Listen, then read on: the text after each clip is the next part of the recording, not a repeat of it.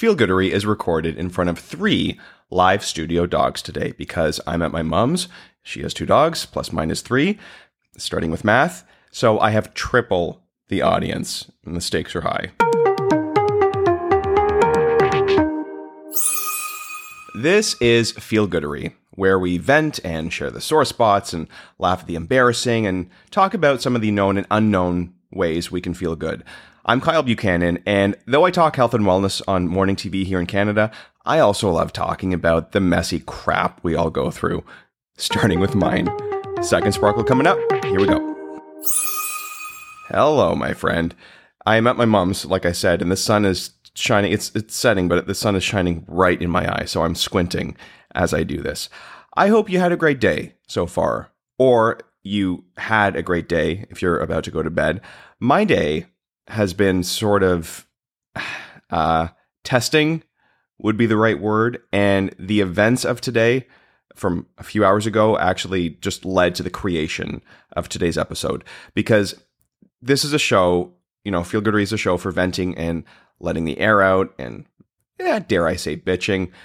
And if there is one sore spot, but bitching with a with a, a balancing out of actual tangible advice, but if there is one sore spot we face, it is traffic and road rage. And are we going to be actually sharing some traffic tips later on? For sure, because road rage and traffic anxiety does actually take a toll on the body, especially if you're forced to sit in it day in and day out. So, as much as it seems ridiculous to talk about health hacking road rage, there is a method to my madness. But first, a quick venting session from myself. I have actually gotten a lot better in terms of my patience sitting in traffic. And I, I wouldn't classify myself as a road rage person. I, I don't take my aggression out on other drivers or do dangerous maneuvers to prove my point. But I was prone to getting incredibly anxious sitting in traffic and feeling anxiety and rage at the same time. But instead of, you know, putting it outward and yelling at other drivers, I would just sit and swallow that little firestorm. But I have gotten better, you know, partly due to some of the things we're going to talk about today. I mean, of course, we would all like to be Zen little angels sitting in traffic, you know, showing love and peace to each little douchebag that cuts you off, blowing kisses at the same time, sending hugs to the guy sitting on your ass behind you. Of course, we would love to strive to be the little angels. I would love to be that all the time. Getting better, nowhere close, but some days we are just put to the test. And today I was put to that test and I failed. So here's what happened. I came up to see my mom today, who lives an hour outside of the city. I knew there was going to be some traffic, so I left early afternoon, like around 1 p.m. And I I was expecting a little traffic, but I momentarily forgot what city I live in. I mean, a lot of major cities have traffic issues, especially nowadays, but Toronto, which is where I live, these past few years, they've been going for some sort of traffic record. They're they're playing like the long game of traffic to get into some sort of record book. That is the only explanation I can come up with. I'm not privy to their their motives, but it does feel like we're being pranked every time we drive on Toronto streets. So, long story short, to get out of the city, I take this major highway called the Gardiner, which is a raised highway above another highway called the Lakeshore. So, to get onto the Gardiner from my place, I have to take a one lane ramp from the road below it called the Lakeshore, which is a, a four lane road. Most people need to get on the Gardiner. So everyone from those four lanes needs to merge onto this one sacred road that becomes the lane to the Gardiner. Now, from my house to that one lane, it normally should take five to 10 minutes. This past year, unless you were driving at midnight in the dead of night, it takes at least one hour to get onto that ramp. And because there's so much construction, it normally takes about an hour and 20 minutes, where you're moving one inch every 10 minutes. And I think why this particular part of the drive is so annoying is because once you get onto the Gardiner, you face your normal Gardiner traffic. So this traffic that I'm in right now in the lakeshore, it's not even the worst of the traffic I'm going to get in. Do you know what I mean? Like, have you had that where you are in unnecessary traffic even before your regular traffic. It's almost like the appetizer traffic where your normal traffic is sort of the main course. You didn't even want the appetizer because the main course is going to be huge, but for some reason, someone ordered the appetizer and now you have to eat it. So you are sitting, eating the appetizer, the, the pre dinner meal, the, you're sitting in pre traffic traffic. It's that feeling where you are sitting, not moving, and you can feel in every bone of your body each minute of your life slip away. Maybe you're in it right now listening to this podcast. If that is the case, I'm here for you and we will get through this together. But it's this special type of pre traffic traffic that really tests my patience. So today, I am patiently waiting the hour to slowly move up to that lane where the four other lanes have merged into, and I, I have finally made it close to the ramp, that sacred ramp. I am almost there. My patience is about to be rewarded. And then this little white Hyundai, Hyundai, Hyundai comes in, bypassing everyone who has been like decently trying to merge a mile behind me, bypasses everyone and slides right in front of my car to the point where I'm sure you've had this. It sort of becomes like a game of chicken between the two of you where you're debating or you're, you're testing who's willing to get their car dinged to prove their point. So it was that moment where I, I thought maybe I'll test it, but he won because it, it was clear based on the dings and scratches on his car that he wouldn't care if I scratched him to prove my point. So he slid right in and got the coveted spot right in front of me that I had waited an hour for he probably saved himself 25 minutes just by bypassing all the people who are waiting to get in line like decent human beings about a mile behind me. So he snuck in and I snapped a little bit. I did not swallow my rage. I did that thing where I shrug and I huff and I puff and I do those kind of like what the hell gestures to him. And then in my not so proudest moment, I gave him the finger, which he saw. And then he did that thing where he waved saying like you know uh, the lowest kind of thank you you can do. And me being me i turn my finger into a slight wave while rolling my eyes because there's nothing i can do at this point. He's going to do what he, he's already done what he wants to do. And then something sort of unexpected happened. He looked in his side view mirror at me.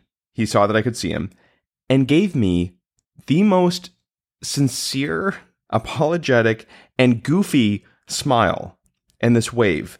And there was something about it where it was clear that he really wanted me to see and feel his emotions. He was this like 30 ish something guy. He looked like Wreck It Ralph, if you've ever seen that Pixar movie. He was just sort of a, a goofball and stupidly endearing. So, for whatever reason, I literally, as I'm seeing him wave goofily at me, I thought, well, I can't stay mad at you you're adorable. And I smirked and I literally, I, I kind of giggled. I kind of had this moment to myself. If you've ever seen the ending of Devil Wears Prada, where Miranda Priestly sees Anne Hathaway's character, Andy, from afar and kind of gives her the cold shoulder. But then as she's driving away by herself in the back seat, she kind of does this look up off to the side as if she's thinking about something from her past and does this little this little smile and smirk. That was the same smirk I did in reaction to this guy. I don't know if it was some sort of magic or charm he put on me. Everyone's that I told the story to said, "Well, was he was he hot?" And lovingly, like, no, he was just like kind of a goofball, like Wreck It Ralph. As hot as Wreck It Ralph is, that that was that was that. Um, or if I was just delusional for, you know, from sitting in traffic for that long. But in that moment, I did a complete 180. Maybe maybe the lesson was that you had to laugh, but anyways, after that interaction, long story short, 3 short hours later, I finally made it to my mom's and here we are. And I decided to talk about traffic anxiety in this episode and road rage because it is a common sore spot for a lot of us and it it really is a great example of one of the things I talk about when it comes to stress and the toll it takes on our system. And that is it's not the stressor itself, it's how we respond to the stressor that determines our physiology. So it's not the traffic itself, and I know this is annoying, but it's not the traffic. It's how we respond in the face of traffic that determines how it's going to affect our body. Because as much as traffic and idiot drivers suck, when we constantly react and get angry to it, we are essentially getting screwed twice. First, the traffic itself is screwing us over. Second, we are screwing ourselves over by getting incredibly angry, increasing our cortisol and other stress hormones, which, if this happens on a daily basis, can contribute to hormonal imbalance, feelings of burnout, sleep issues, exhaustion, and mood swings. So, as silly and funny as it is to talk about, you know, road rage and traffic anger, it's not only taking minutes off of our lives on a figurative level, but it's also taking minutes off our lives on a literal level if we allow that traffic to dictate our emotional state and mess with our stress hormones every time we sit in traffic. As annoying as it is, and I get it, it really is a mindset thing. So, if you deal with traffic anger or you know someone who does, I want to go over some tips to consider to help kind of soften the blow when it comes to angry traffic emotions. And whether you think this is silly or not, I want to bring up a couple points. One, consistently reacting to traffic day in and day out can increase chronic stress, which does take a toll on your system. So it could very well be harming your body by putting it through this anger roller coaster each and every day. And two, you can use this traffic trigger as a tool to actively train your brain to relax and stay calm in the face of stressors, which, if done regularly, can translate into other areas of your life, like when you are being put on the spot at work and you have to collect yourself and give a good answer. If you're used to calming your system in the face of stress, you will be more grounded and collected to come up with that really rock star answer. So you can think of sitting in traffic as sort of a, a spiritual or, or mental workout, making you stronger for your everyday life. With that, let's go over four tips to support your body when sitting in traffic so you don't send your stress hormones into overdrive. Tip number one protein bars are your best friend.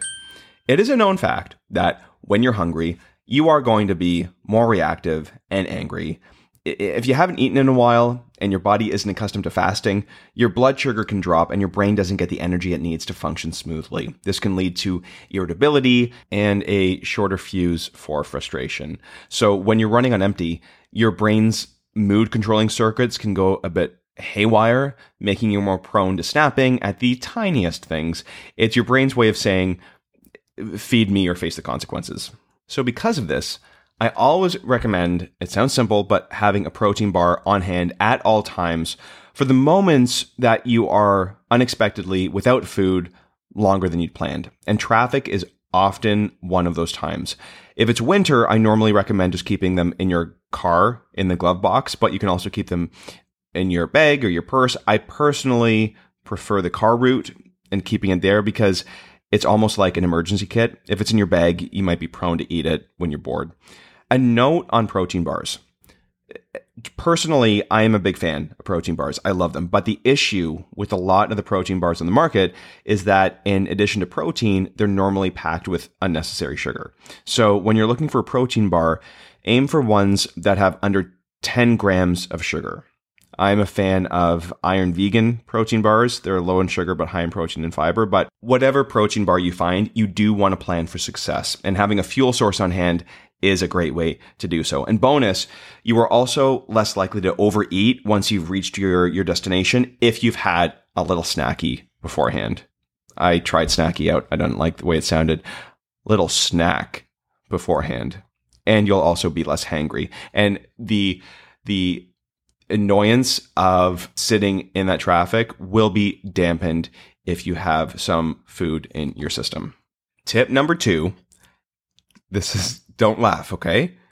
Keep essential oils in your car. I know this might sound annoying and a little goopy, but listen, this is an incredibly useful tool that I wish I had incorporated earlier. Scents and uh, essential oils, they really do have this incredible property to alter our states. And if we embrace this as a possibility, suddenly these oils become your own sort of emotional toolkit. I do believe they have their limits, but I do believe they are worth using. Having calming scents on hand to rub on your wrists or sniff directly when you are stuck in traffic helps to create your own little like spa in your car and can actively help calm your system down. I would encourage you to play, have fun playing with different scents, go to the store and take a whiff of each one, find your favorites. But when it comes to traffic anxiety in particular, these are my two favorites that I keep on hand. The first, a staple, is peppermint, peppermint essential oil, because it is both invigorating and calming. It has both of those properties to it. It makes for a great choice when you are annoyed, but also tired when sitting in traffic. When you inhale it, it creates, you know, you've smelled peppermint before, I hope, but it can create a refreshing sensation that may interrupt the escalation of anger, allowing for sort of a more composed response to that, that traffic trigger. The second oil I have on hand is sweet orange oil. Sweet orange oil is widely recognized in aromatherapy for its ability to, ability to soothe emotions, reduce stress, and enhance overall well-being. I think of it as the happiness smell. It's also a great oil if you are studying and need a bit of a mental boost. But there's a lot of different options out there. Those are just the two I keep on hand in my little coffee cup container uh, or the cup holder next uh, next to my seat. Tip number three, again, calm before you hear this and roll your eyes. Tip number three is to breathe through it. I know, but this is actually one of those life training exercise moments I talked about at the beginning of the podcast. The thing with deep breathing and breathing exercises is that they do help calm the system down, but the reason you want to do them daily or as often as you can is so that they do become a habit. They become ingrained in you so that when you do go into that stressful situation, they go on autopilot where you don't have to think about them. Your body just becomes this well oiled machine that, when put in the face of stress, your breath deepens and grounds you and oxygenates your brain so you can perform in the face of stress at your best. But this autopilot thing only happens with practice. So you can use the traffic stress trigger as your mental gym, your, your training regime, so that you become a master of breathing through stress. So as soon as you are in traffic and you feel that ping start to boil within you, use that time to become mentally stronger and breathe. You can do a breathing exercise or simply make the smallest hole through your mouth and exhale slowly for as long as you can.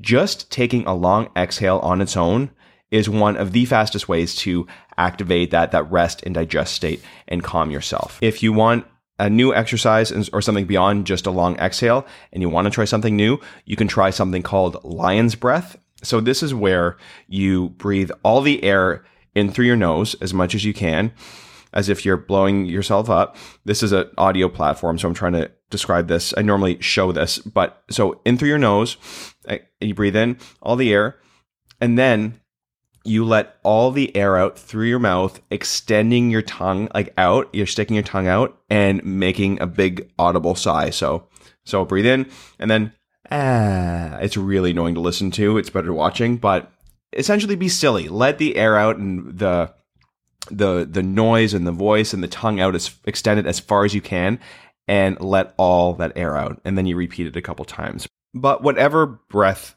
work you want to do, whether that's just deep belly breaths, doing a breathing exercise, whatever it is, if you want to think of it as a little mental workout or mental training or mental a mental game, when you get stuck in traffic, use it as a chance to react with breath. Trigger, react, react with breath. Trigger, react with breath. Trigger, react with breath. And then maybe with all this training, you've accumulated sitting in traffic and reacting with breath. When you are out in your regular day to day life at work and something stressful comes up, without even thinking, you react by taking a deep breath and you are able to assess and react from a grounded, more thoughtful standpoint. It is amazing when that happens for the first time because it solidifies, oh, this stupid stuff works. And lastly, tip number four for road rage traffic fun use the traffic. This is another mindset exercise strategy that might be annoying depending on your mood. Use the traffic as a cue to focus on gratitude. Just like the traffic can be a cue to focus on your breath, I would make that the first exercise that you do, and you can add this on later. But just like the cue is to focus on your breath, you can also use the traffic as a cue to practice gratitude, which I know can be annoying. But the research on happiness, it's sort of solid in this. When you cultivate the muscle of gratitude. It is the one best thing or one of the best things you can do for your overall mood and outlook. So when you are stuck in traffic, whenever you get cut off or are sitting, take that as a cue after you've done your breath to think of three things that you are grateful for and list them out loud if you are alone in the car. It is as again, it's frustrating, but it is highly difficult to be angry and in a state of gratitude at the same time even if you still feel a little bit angry, when you list something that makes you feel grateful, it's sort of one of those things where you're like, son of a bitch, I'm still angry, but damn it, I feel a little better. So, and again, it is a muscle. You do get better at finding things you are grateful for the more you do it. The smaller, more quirkier, the better. And of course, beyond those four tips, you can always listen to a podcast or learn something on an Audible course that can make the time go by faster. And also, when you do feel like you're learning something, traffic can start to feel less and less like wasted time because at least you're actively doing something that's helping you grow.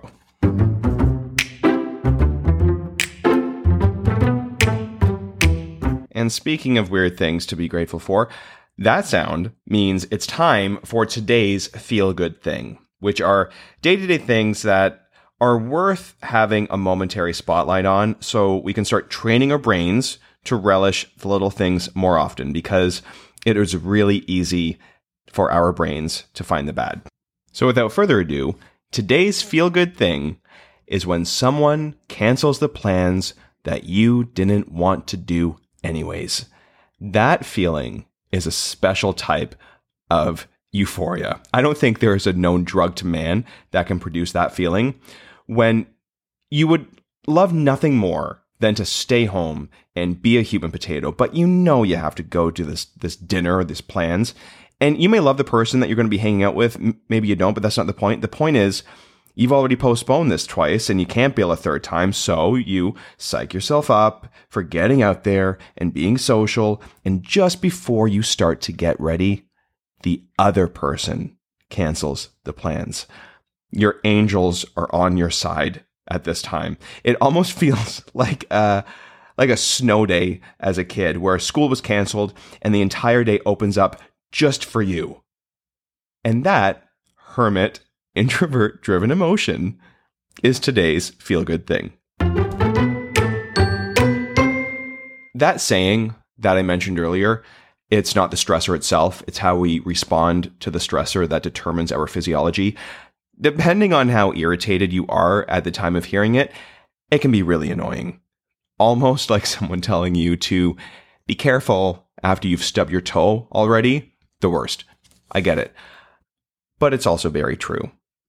How we respond to stress most of the time affects our body on a cellular level.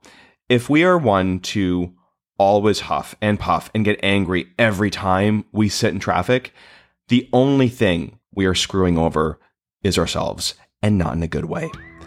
So don't let traffic win. Don't let that person who cut you off get the better of you, whether they have a goofy charm like smile or not. Use traffic as this tool to make your resolve, your will, your body stronger. It's like training camp for your, your Zen angel like mind. I know it's easier said than done. And with all that said, there is merit and cause for having a once in a while blood curdling, indulgent scream to let people know you're pissed. But more often than not, I hope you take a breath. Safe travels, and I will see you next time on Feel Goodery.